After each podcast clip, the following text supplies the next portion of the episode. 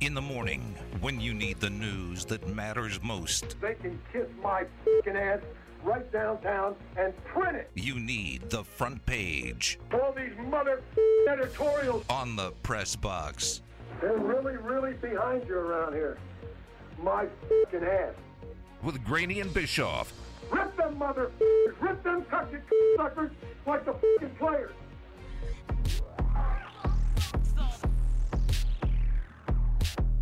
Padres lost to the Giants last night. No, God. Here is a tweet from Dennis Lin. The Padres have gone 0 5 on this road trip while being outscored 31 to 6. They are 8 and 21 since August 10th. They have to go at least 8 and 10 to finish above 500. and they're only a game out of the second wild card. they're chasing the Cardinals for the first time in like five months. Someone said The Padres have fallen apart.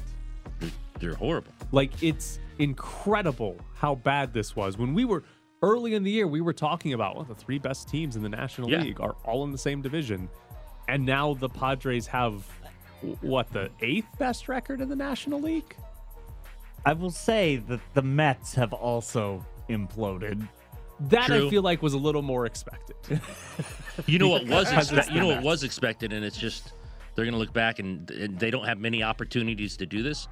But the wild second wild card, they still might do it. But the second wild card was there for the Reds. Now they're losing to Pittsburgh. I mean, that's a team that wasn't probably supposed to get there. And what if they lost six straight? I mean, no one wants that spot.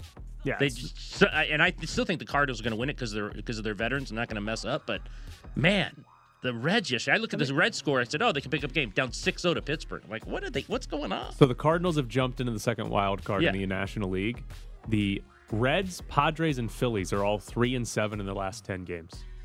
All three of them. Any one of those three teams could have Yes. like run away. Oh, they could, it could have been a four or five games and it would have been over. Yeah. If any one of those teams had gone on like an eight and two run Yeah. or something, they they'd be running away It'd with be the second wild Be card over. spot.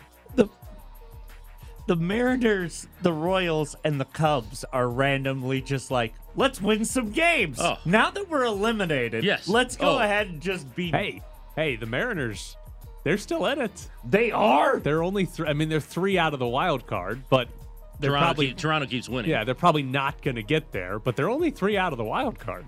I'm not. I not. thought they were they're ahead of eliminated. the I thought they were eliminated in July. They're ahead no, of the they're, A's. they're ahead of the A's. Yeah. I'm not going to look. I'm not going to. You will not hear me use it as an excuse because I think the Giants have been tremendous, and if they win that division, they completely deserve it. But it is amazing. And look, the Dodgers are getting some of this too because of the Padres and the Diamondbacks. Man, these teams, the Rockies, they are just rolling over. I mean, the Giants must be up five to one in the second inning of every one of their games. It's amazing. And I, look, Dodgers are getting a lot of that too. They got the Padres, Diamondbacks, they're all rolling over. But like Jared said, man, when you're eliminated, and that's the thing about the Padres, they're not even a they're a game out of the second wild card. Why are they like this? How what happened to them? Oh, but the Astros got shut out by the Texas Rangers starting pitcher who had the highest ERA in baseball going into their start last night. Jeez. One day after the Astros scored 15 runs. Yes, exactly. They were tired. The bats were tired. Man, you know, that's a great question. Eric Bieniemy is a candidate for the USC head coaching job, according to Adam Schefter. Dan Patrick, by the way, reported this morning that James Franklin and USC have a mutual interest. But on Bieniemy, he's been the offensive coordinator for Kansas City for a while. It's been what three straight off seasons of is anybody going to hire this guy who's in charge of one of the best offenses the NFL's seen, and he hasn't gotten hired as a head coach anywhere. You think he takes the step down to college to Oh. coach USC? LA guy, take that job. He'd take that job. I don't know if he's going to be offered it, but he would take that job in a second. I would I, take it too. I would take it in a second. If you're the head coach at SC, yeah. So I mean, obviously the NFL for whatever reason he's interviewed for he he's interviewed for so many jobs. Last year, I think he said I'm done on the interview process. I've been through the process. I know what you're going to ask me. He's interviewed for so many jobs. I would be done if I was him too. Keep interviewing for these jobs when it's not going to happen for whatever reason because I do think he should have had a job by now. So if SC offers him the job, he can go home to LA. I'd be gone. the the best uh, the best reason that I heard that he wouldn't get hired is a uh, he got what arrested in 1992, like literally like uh, over two decades ago. yeah, that's like um who was who got the Portland job? Uh, Chauncey Yeah. Billups. Chauncey Billups. Yeah. Yeah, that was in like 98 or 99 too. So, Yeah.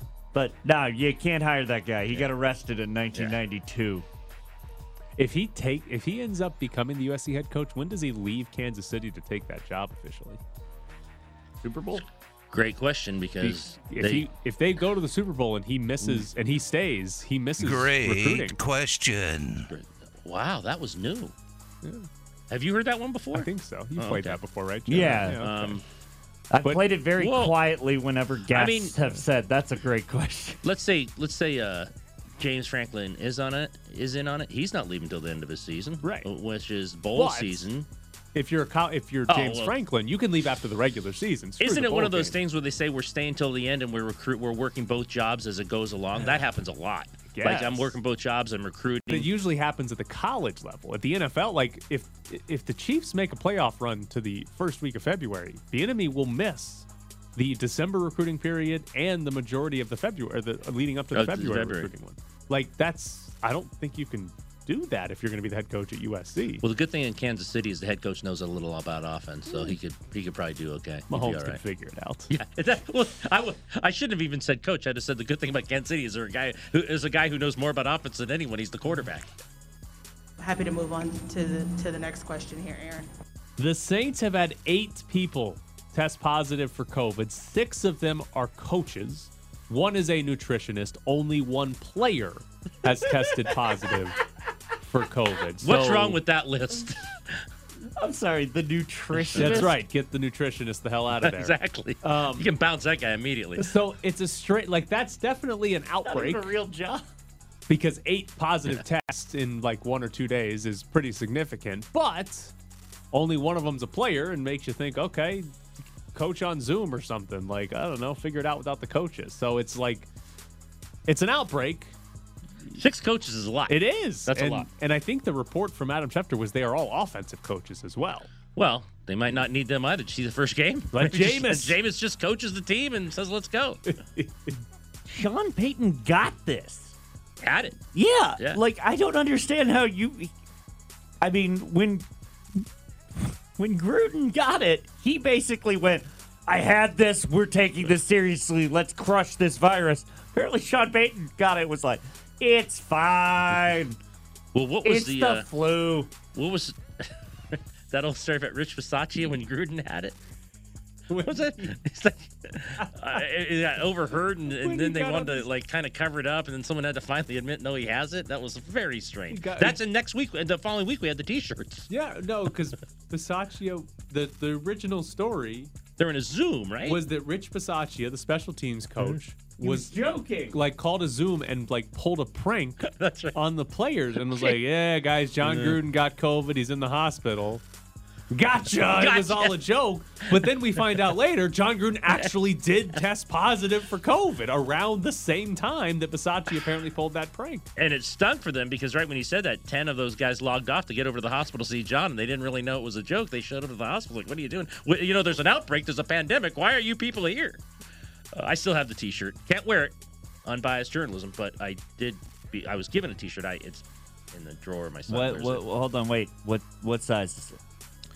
Uh, it's big. It's really big. My son. That that would work for us. We should give that away next time. Oh, Ne- ne- oh, when that could Find be the next giveaway. Yeah, when Find the Sharp comes back. Absolutely. Great question. Thank you. Aaron Rodgers said on the Pat McAfee show that his first interception against the Saints was due to a double nut shot. I took one of those on a softball uh, game one time. Oh boy. Single nuts bad. Double nuts not a good. Not a good. When you were coaching? Yes. What, a foul ball got lined to the dugout? I told you this sitting on the bucket Oh, giving that's signs. right, that's right. That was Yep, a double. yep, that was yep. a double. Oh, Singles boy. bad, doubles really bad. Oh boy.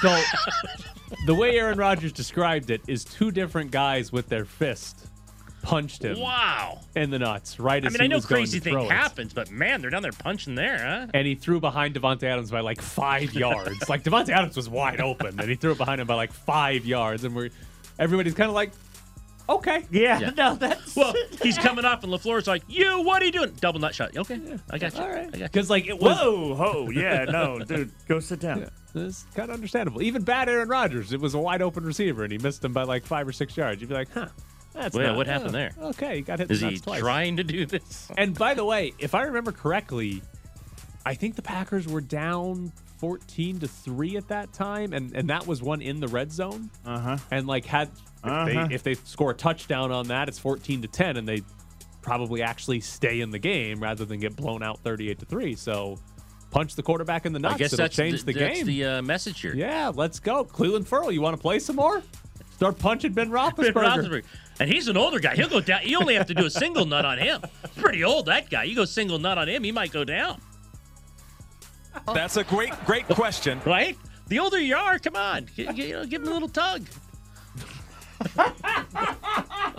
you don't know. I mean, when you- Aaron Rodgers. Well, Aaron Rodgers isn't a young guy, but he seems to be in a lot better shape than Ben Roethlisberger.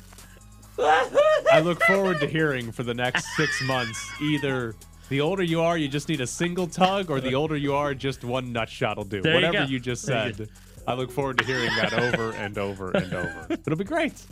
Uh, the Bills will require fans to be vaccinated to attend games this season. Oh, They this, join the Raiders as the only two teams that are requiring vaccinations to attend games. Well, I've been to some pre games at the Bills, and it's a good thing they're all going to be vaccinated because it gets kind of crazy there. that's well, that's the part that's confusing to me. Is the did ownership finally like look out during a pregame and go, "Oh God, we got to save them from say, themselves." yeah, from themselves. Is it weird that people Why known is as the mafia scored- must be vaccinated? That's a little strange. Why are they squirting mustard? or ketchup on each other? Yeah. I've seen it. Is it okay?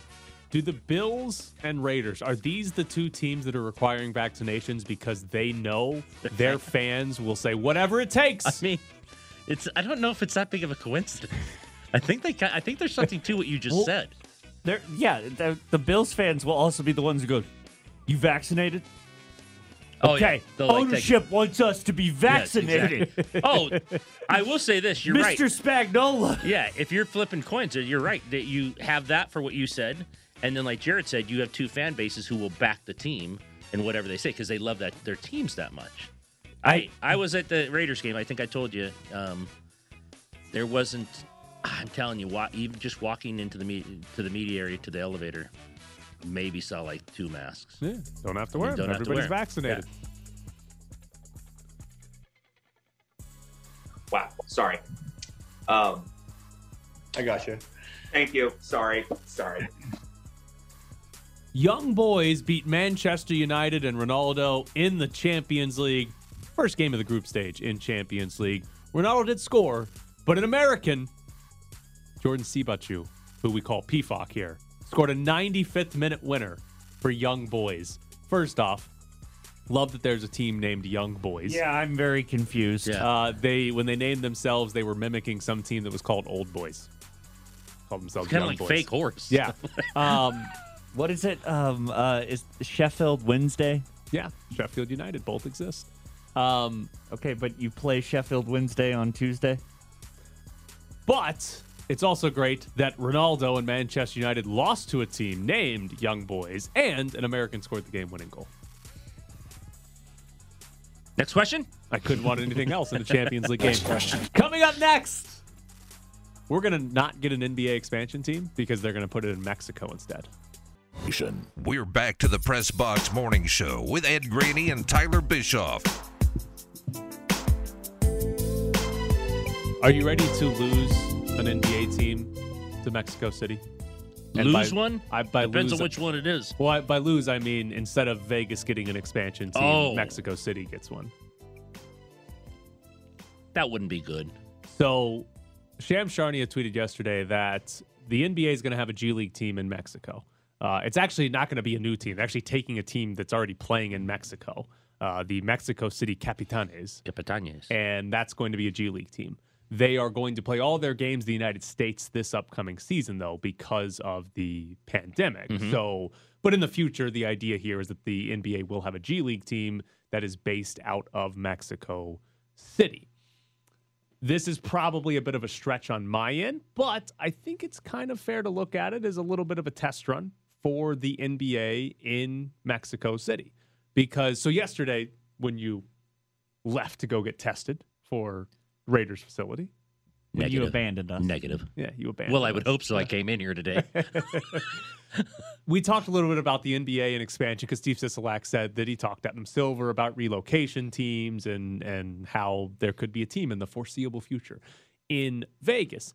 But part of the conversation is about expansion and how the NBA owners said they didn't want to expand right now. And the reason that NBA owners uh, oh, NBA owners don't want to expand right now is the way they look at it is that they all get one mm-hmm. of the NBA revenue.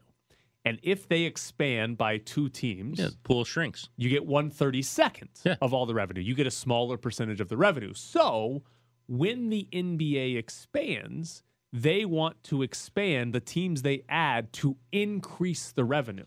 So that that 132nd of an increased revenue is more than the 130th that they're getting right now. And the problem for say Las Vegas is I you can make the argument that we wouldn't increase the revenue in the NBA in a substantial way. NBA's already in Vegas. They've already got a pretty good stronghold here because of the summer league. And it's not like the NHL where you would be creating a lot of new fans. Mm-hmm. There's already a lot of NBA fans here. You might create new fans of a certain team, but those people are already watching NBA games, buying NBA merchandise. There would be an increase in revenue, but it might not be enough to offset the NBA owners losing or having a smaller share. So when you're looking at potential cities the NBA could expand to and which ones would increase the revenue, Mexico City makes so much sense because A, they're in a different country. And Mark Stein wrote a story about this a year or two ago about how Mexico and Mexico City, soccer is king there, right? Obviously. You have Liga MX and you have the Right. Mexican national Obviously. team. But after soccer, there's not really a clear number two sport or number two team. And if you put an NBA team in Mexico City, all of a sudden you're looking at the possibility that the number two, the second biggest uh, team, the second biggest sport in Mexico and in Mexico City is the NBA. And when you look at like population wise, adding Mexico City is like adding a New York or a Los Angeles. There's over 8 million people that live there just in the city limits, right? Like it's like adding one of the biggest cities we have in the US. So if you're trying if the NBA owner's goal when they expand is to increase their revenue, Mexico City makes Well, so much sense. Isn't it also like we've heard forever that the NFL wants to go to London? Right, it's the for same those kind of reasons. Yeah. Now, I do hope if Mexico City comes in, there's back to back on back to back nights, Colorado and Mexico City, because you might be tired in the second half. Yeah, if the if you go to Mexico City the night after you go to Colorado, that wouldn't be good for the old lungs. It, it makes perfect sense. It makes perfect sense to add new revenue and to add new people. And you're right. And people want them to come here. And I know that you can walk into T-Mobile tomorrow and play. We've said that over and over. The the arena is ready. But that's one of the reasons I think Adam Silver has said often we're there for Summer League, we're there for USA basketball. They have a WNBA team. There's already a foothold here to where if I own the Pacers, I'm like, how much am I really getting out of Vegas? We're, you know, we have, uh, we're already there in so many ways.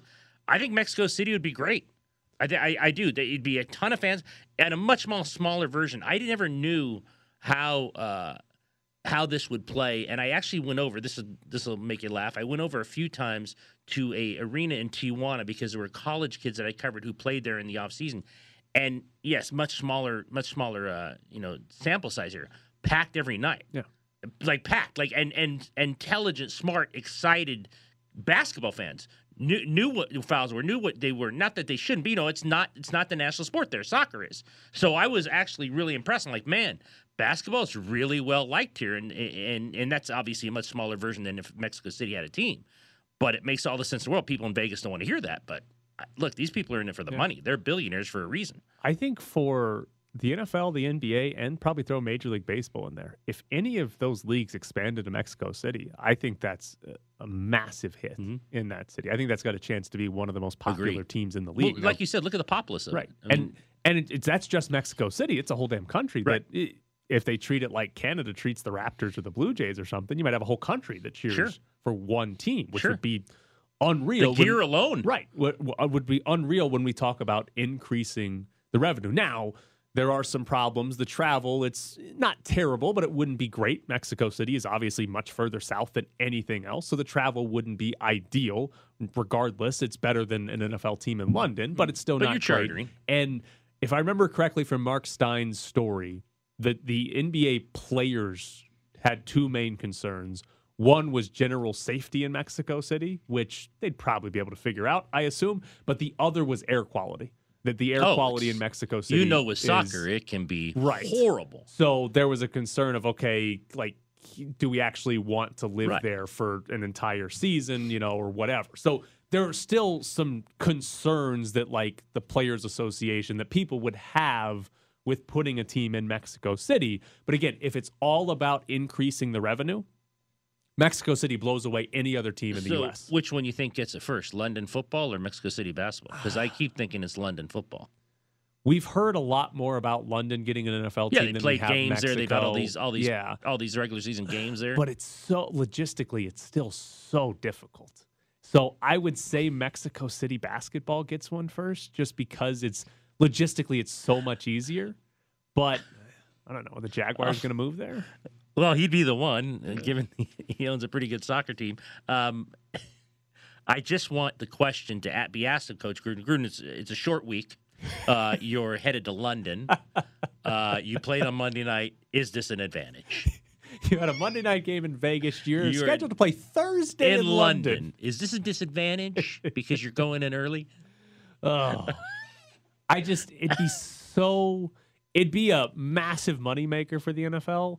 It'd just be so logistically difficult to pull it off. Can you imagine? I've been I've been to several of them. The books in London, if they actually had their own team, the the amount of money. Not that they don't bet a, a huge amount of money on the NFL as it is. If they had their own team, and now that the NFL has not been hypocritical about things, they're actually, you know, they're actually joining with sports books and having them as sponsors. The money they would make in London if they had their own team would be astronomical. The other thing about London is if you like if you look at soccer in England, there's like five, six Premier League teams in London. Based there. Like we're talking about Arsenal, Yeah. Chelsea, Tottenham, West Ham, Crystal Palace. Like there's a bunch of Premier League teams in London. So that population and the fan bases are all split up across Sure. five and six and probably even more. But what if they teams just that had one right, if NFL there's team? one NFL team, even if only 25% of the people that care about soccer care about the NFL Right. in London, It'd be massive. if they all care about one team, Yeah, be huge. that's a phenomenal fan Yep. base. So yeah, and and the same can be said about Mexico City as well. It's I don't know, you you just you look at the NBA and it depends on what their goal is. And I don't I don't think they want to go to 32 just for the sake of going to 32. I think they It has to make genuinely sense Right. financially. and there was there was the possibility that because of the pandemic, it would make sense financially because there is an expansion fee, and owners might say, "Well, we didn't make as much money over the last two seasons. Let's expand, get that expansion fee, and that'll quote you know make up for what they didn't make." But they elected not to do that, so that pushes it down the road, and that pushes it to a okay. What city do we expand to increases our revenue? And I don't think Las Vegas does that. I think Las Vegas's best shot is if a Minnesota Timberwolf or a New Orleans Oh, Pelican here. team relocates. Right. I think that's Right. going to end up being our best shot because the NBA is going to look at, hey, what city will Right. help us out the most? And I, I just don't think Vegas adds enough as an expansion city to increasing the revenue. Seattle, I, don't, I honestly don't think Seattle does either. Like, but No. If here the thing with is if you're going to add Mexico City, you probably need to add a second team, and you might. Well, Seattle always seems like the the heartstrings one where they're going to get the next one. They took their team from them. I mean, how much more does Seattle offer financially than Vegas? I'm not so sure because you're going to get the same things up there. You're going to get basketball fans who always been basketball fans, and if they want to go, they'll go. Yeah, not much. I think Seattle and Vegas are kind of in the same situation. Just Seattle's maybe a little bit ahead because they feel bad because their team Yeah, because they feel bad out. of them because they Right. ripped their team out of their city. Coming up next, Jason Fitz joins the show. He plays the fiddle and is friends with Sarah Spain. And you are not. It's time for our weekly visit with ESPN's Jason Fitz. Wait, Jason, I think Ed's mad at you. I'm just I'm, I'm a little bummed. The kid, the kid was in town. I I understand he might have been in the press box. Not even a hello. Look, uh, I was in town, yes, and uh, it was it was quick in and out. You know, there there are certain times where the Raiders say, you know, hey, well, well you know, is there a game you want to go to? And uh, they, I'm doing some podcasts for them, and they're like, you want to come out to a game? And you know, in that situation, I think everybody throws out the hail mary and says, well, how about you know the first one? And they say, yeah, and then all of a sudden you realize day of that that means that you're actually going to be in the press box, which is not the right place for me to be, and we all know that professionally. And uh, I, I'm sorry I didn't see it, but I can tell you, you heard me because uh, in the first half there was definitely a time that I yelled uh, a, a word that is not family friendly, followed by yes at the top of my lungs. And I just look as everybody and Steve Weiss from the NFL Network was sitting directly behind me, and he just tip of the hat to me. So I, I Uh. tweeted him an apology later. He DM'd me and said it was the most fun he's had in press box in a long time. So I finally realized about midway through the first quarter that my uh, my responsibilities in the press box were not going to go well. So uh, it, I was walking around the stadium at that point, just having a good time. By the time we finished, I ended up in the Twitch lounge, just forcing Oh. my way towards the uh, towards the end zone where the magical ending happened. Look at you. That's wow, nice. you Good for said you. bleep yeah to that interception. That's that's Yeah, I that's just can't, not a good. believe that. What'd you think of the donuts? uh, the the donuts might have been you know of all the things that I sent my my crew back in Connecticut, it was immediately the donuts that made me giddy like a child, and I had to immediately text Mike Golic Jr., who was like, "How am I not your plus one right now?" And I, he hasn't spoken to me since. He was very angry that he didn't get to, to partake in that donut spread. And what was amazing in the press box, not that anybody that doesn't get to go to the press box cares about it, but like there was a line on one side for like actual food, but you could walk right up and get a hot dog on the other side. So I was that guy that I'm like, all right, I'll get a hot dog from over here. I'll walk over to the excuse me, and then just pop myself a couple of donuts. So that's all the food I need. Like I, I didn't need the fancy stuff. Uh, you've seen a lot of bad or stupid Raider games. Was that the dumbest? It was the weirdest. Um, it, it was. Uh, here's a like. So let me oversimplify for a second. But you know, years ago, a buddy of mine said, "Good teams find a way to win. Bad teams find a way to lose." I've watched the Raiders for a lot of years find a way to lose, and that's just we all have. Like every Raiders fan knows that logic. Uh, in the in overtime, after the false start penalty and then the interception, I legit was having like a conversation with myself about, hey, the memory of being in Vegas for the first game is more important than the outcome. Like you're trying to walk yourself off the ledge at that point. So uh, I've seen a lot of games where the Raiders do some dumb things or play some in, some questionable play calling. All of those things. I don't usually see them win that game, so it's glossed over the fact that the coaching staff had no idea whether they wanted to kick a field goal or try and continue to run time off the clock, which at the end was maybe the most maddening portion of it that everybody's just forgotten about. I mean, can you? I mean, they won, so I know you're you're happy about that. But can you even evaluate from beginning to end what you saw in this team, what you expected to see in this team? Yeah, so I do think there's some takeaways, and you know, I think there's the first half to me was a lot about the decision by the staff to not play many starters, and, and realistically, you're taking a calculated risk. I talked to Sarah last night about this on Spain and Fitz. I think what what hit me in Week One, not just for the Raiders but for several teams, is you've got two choices. You can put guys out there and put them at risk in the preseason. No coach seems to want to do that. If you choose not to do that, then the question is how long does it take for your team to get some rhythm? But the fact is, we've seen when Derek Carr is having an off day in the past, he typically throws the ball high or behind. He was doing both in the first half of this game, as he was high and behind, and usually Waller can save him. But Waller also, frankly, had a very off first half. Mhm. So uh, I thought it was really weird to see two two guys that this offense can rely on, uh, both having games where they couldn't be relied on. And the problem was uh, by formation and by game plan, it's not like Carr ever looked anywhere else. It was sort of like oh, he's a shooter, so we'll shoot him out of this, and that's a difficult thing to do sometimes. So uh, I thought it was interesting that it took him a little over half to get any sync and rhythm. But guys, I think the other interesting thing, if you even go back and watch the game, is how much, how often on long distance, second and long, third and long, this team lines up with two tight ends. I mean, I, I understand how great Darren Waller is, and I understand the expectations of Foster Moreau. I don't know a lot of teams in the NFL that are going to go that sort of offense. Uh, it's third and ten, and I got two tight ends and a running back flexed out. There are wide receivers on this roster. Why are none of them worth putting in the game? Okay, let me let me ask you about Bryan Edwards. Had the Ravens been able to run the clock out and kick the field goal with like three seconds left instead of 40 seconds left, Bryan Edwards would have finished that game with zero catches. But He made two big catches to get him into field goal range in the fourth quarter. Then obviously had the big one that he almost scored on and ended up as the second leading receiver on the team for the Raiders. Are you more optimistic about Edwards after that game or less optimistic about Edwards after that game?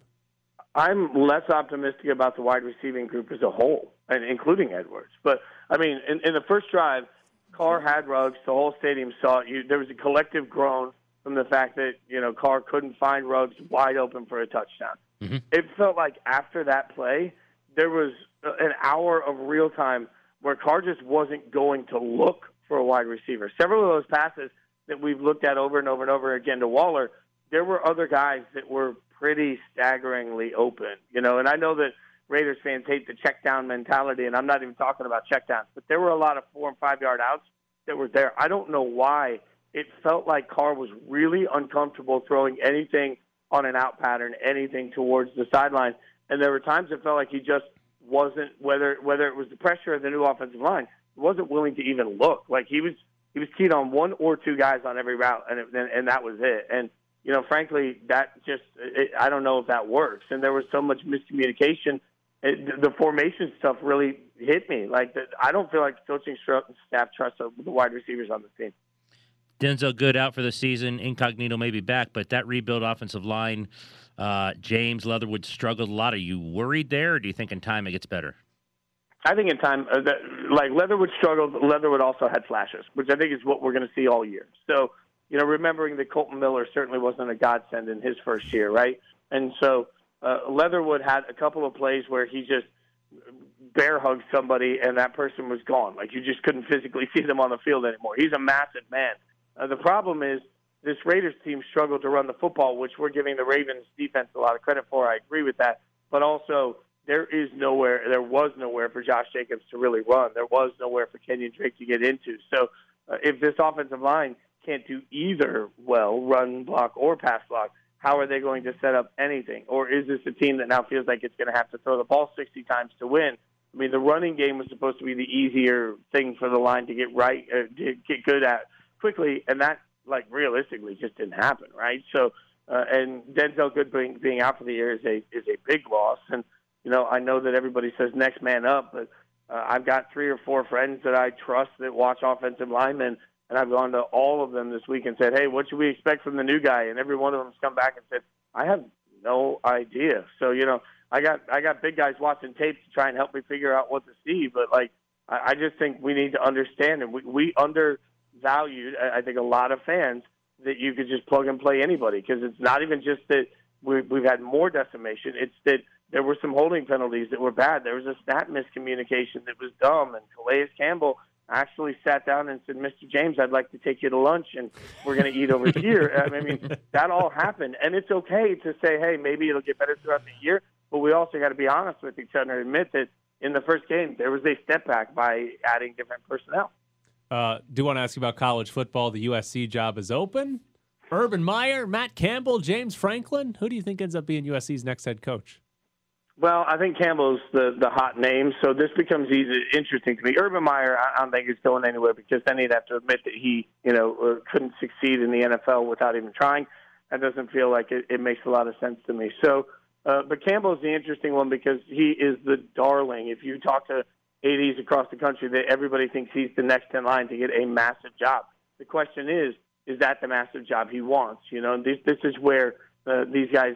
We always talk about search firms. Well, coaches are aware of who's on hot seats too, and so if you're Campbell, do you want to sit back and see if something like Michigan does come open? Do you want to sit back and see what your biggest opportunity can be? But USC is still a high profile job. I think Campbell would be a good pick there if they're willing to go outside of the norm of who played there. You know, but uh, a name Vegas Raiders fans know well. Like I, I think Jack Del Rio is going to try and put his name in that hunt too. I mean, Jack being a USC guy that always wanted to remain a head coach and now defensive coordinator in Washington. So the question is, are they going to force themselves to look at outside candidates? Because I think they should. And guys, in, in a name, image, likeness world, and in, California and USC, like let's not get it twisted. That still has the potential to be a top-notch job. It's just not right now. Uh, we had a name pop up this morning, Eric Bieniemy. LA guy. Seems like he can't get a head job for whatever reason in the NFL. Our feeling is Eric Bieniemy would jump right away at that job.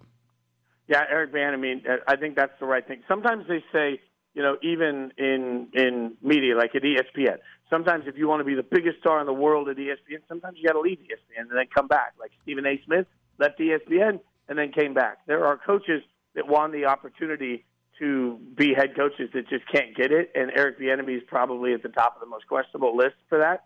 So Bieniemy going to USC as a head coach now takes him away from anything he's done Uh, with Kansas City. It allows him to assert his own legacy. I mean, it makes sense for all of those reasons, and he would certainly jump. I would think it's just a big for for anybody that doesn't know USC, and also anybody that's not living in college football. I don't know that everybody knows how much more work there is for college football coaches. So for Bieniemy, I think he'd have to really decide he wants to commit because the number one thing they're going to use against him in recruiting is, hey, he's only going to be here for a year or two because he's using this job as a stepping stone back to the NFL. So, you know, even being an LA guy, I think he'd have to really sell people on I'm here and I'm here to stay. And you know, every year I think Bieniemy is going to be next in line to be a great NFL head coach. Now, I, I, if, if Gruden ever leaves, Bieniemy would be who I, I think the Raiders should hire. Is your dog better than you at picking games? I'm better than everybody, undefeated. Come on now, two and zero. Uh, you know, and and now I've gotten I've gotten smart. I've week one I really felt like I could take the Georgia pick, and I didn't have the you know what to do it, so I didn't do it. Last week I was like, yep, Annabelle's going to take Iowa because I had uh, filmed the video before one of my pick shows. Like Annabelle took Iowa, I'm going to steal from my dog. So just to be clear, I'm now stealing from a dog on my game day picks. That's where I am. And I've had several people tweet me, when is she going to start picking Raiders games? Well, I don't want to have that discussion with her when she picks against my beloved Raiders. I don't think that that would go well for either of us. So the answer to that is never. I think she'd pick the Steelers ball this week. I'm yeah, not if she wants to eat. what am I saying? Well, he is Jason Fitz from ESPN. Jason, as always, we appreciate it. Thanks, Jason. Hey, next time I'm in town, it'll be longer, and we'll all have a drink. That would be Yes, fun. absolutely. Jared will pay. So we're having waters. All right. See ya. Thanks, Take care, man. The dog picks. Yeah, he throws two Two balls with the logos or the logos names? on them, and the dog brings one back. Uh. And Oh.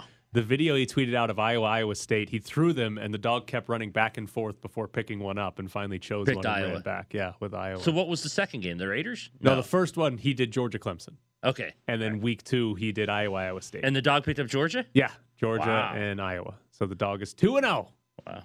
at picking games. Coming up next, Urban Meyer has killed off all the speculation that he'll go to USC.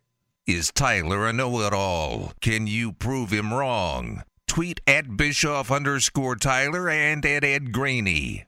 this is the greatest thing that can happen for us and because it is a reflection on what these guys have done on the football field so there are some great things about it if that's if that's what's being talked about it has nothing to do with me it has to do with what desmond Ridder and Myjai sanders and ahmad gardner and those guys have done to put our program in a light We're back to the press box with Graney and Bischoff, live from the Findlay Toyota ESPN Las Vegas studios. Here's a tweet from Ian Rapoport. Jaguars coach Urban Meyer answers a question about USC speculation now that the job is open. Quote, no chance. I'm committed to here and building an organization. Online to the modern day head coach, where he'll ask about every player who is not signed. Come on. This is, I mean, look, it, it might be true, and I, I do. I don't think he's leaving. I don't think he'd admit that he failed, but we have seen it from very high level, high profile guys before. It's like, there's no way I'm going to be that coach. Press conference at three, we're introducing Nick Saban as the Alabama coach. No chance. Yeah. I'm committed to here and building an organization. Huh? He's probably right. It's just that I think nobody listens to that statement and absolutely says, "Okay, it's Right. over." No, nobody, Right. nobody does. Nobody's saying Urban Meyer's definitely staying in Jacksonville No. because he said he was committed to building an he was. organization. All right. so there's Urban Meyer and USC. We'll see what happens there. Eh, but Ed doesn't think he'll go. I think there's a chance he goes. There's a slight chance. Um, all right. I do need to ask you this. UAB, they played Georgia over the weekend. They got blown out by Georgia. But we have seen most teams across college football now come up with some sort of prop for when their defense gets a turnover to celebrate with. UAB has a turnover dragon skull. like this thing is massive. And when they get a turnover, they apparently run over and pull out the turnover dragon skull. Now, they are the UAB Blazers. Their like mascot is a dragon. Okay. So that's sort That of makes sense. I, I think that's where that comes from, even though that is suggesting, hey, a dragon has died, which I imagine is not a good thing when you are the dragons or kind of like the dragons. But that's where I'm assuming it comes from. But here's the real question. Because we saw this happen with Miami and when they got blown out by Alabama. UAB got a turnover when they were down 56 to 7 to Georgia Oh. and they ran over and celebrated with it. So if you are a college football team, you are getting beat by 4 or 5 touchdowns. Your defense forces a turnover, you have a turnover prop and it could be as cool as a dragon skull. Should you be busting out the turnover prop? Should UNLV players put on the Hey Reb head after a turnover? Who's Hey Reb? Uh, yeah, well, that's them. yeah, they're bringing him Yeah, back. who- That's they're bringing him back. Um, that's a tough one. That's uh, the late great Junior Seau celebrating a sack when they're down thirty, and everyone's like, "Junior, you're like down 30. Remember that? Yep. I mean, Junior would celebrate anything, no matter what the score was. So, I. If it's as cool as a dragon skull, like yes. If it's something dumb, then as I'm saying, a dragon skull is really cool. Then no, I'll I'll base everything on what is your prize or whatever you want to call it for getting a turnover, right? I mean, if it's something like plain, it's like, yeah, it's stupid. But the dragon, I'm looking at it right now. It's the first time I've seen it. Yeah. Now that's pretty cool. Right, it's- that's pretty cool. It looks like a legitimate dragon skull. The best is, sorry, Jared, I just threw the microphone. The best is there's the skull. He looks very happy, and right at the bottom is a scroll. Georgia 56, UAB 7. Like it actually shows the score. I think it's got to be the context of your team. So if so if you, you stink, What, so like take UNLV as an example. If they're down by 28, I, I'd rather not. if they're down by 28 to Iowa State, they okay, so And- believable. and Nohl Williams picks off a pass in the third Right. quarter. I don't know if they still have the Chucky doll. They used to have it under Tony Sanchez. I assume I they might not have had a turnover last year, so I don't know. But if they pick off a pass and Nohl Williams runs over there and pulls out whatever the turnover prop is, I'm okay with that because you're down 28, the spread's 31. Like it's not like you're some massive disappointment. Now, if let's say you have two teams in the power conference, like let's say like Ole Miss is playing LSU or something, and it's like a five point spread, and Ole Miss is down by 42 points, you don't go over and pull Right. out your turnover prop when you're getting blown out in a game you were supposed to be in. So I'm okay with it if it's say UNLV or UAB and you're getting blown out by a power conference team. You're like, yeah, okay, whatever. Celebrate. You got to turn over against power conference team. If it's like two evenly matched teams and you're getting blown out, no. What if UNLVs are some really cool sunglasses so you can be sunglasses indoor guy? and you'd run to the sideline and you'd take off your helmet and put on really cool sunglasses so you'd be that. That'd be kind of cool. Sunglasses in like Allegiant Stadium. Sundown sunglasses indoor guy. Yeah. Um, okay, I'm completely with you on that. I it has to be who you are, right? I mean, I I just want to see one time, which will never happen, Alabama being blown out and some kid running to the sideline past Saban and putting on some huge headdress or something because he got like an interception. That would be the all timer. I'd love to see Saban's response to that. Alabama's down 21 in the fourth to- quarter. and he runs past Saban. Where's my prize?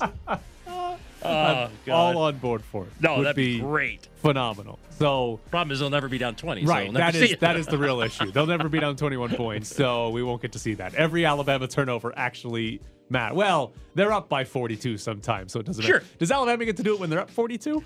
I don't think those guys get a talk. That's true. They don't have a turnover they prop. a turn- no, they're not allowed They're, to speak. they're expected to get five Yes, a game. You're not allowed to celebrate one. at the end of the year. That's their prop. they get a nice uh-huh. trophy They run over and grab the national championship trophies from the past. if he allows it. That's their prop. Yeah. So yeah, Alabama, maybe not. UNLV, absolutely. Get a turnover prop in there when getting blown out.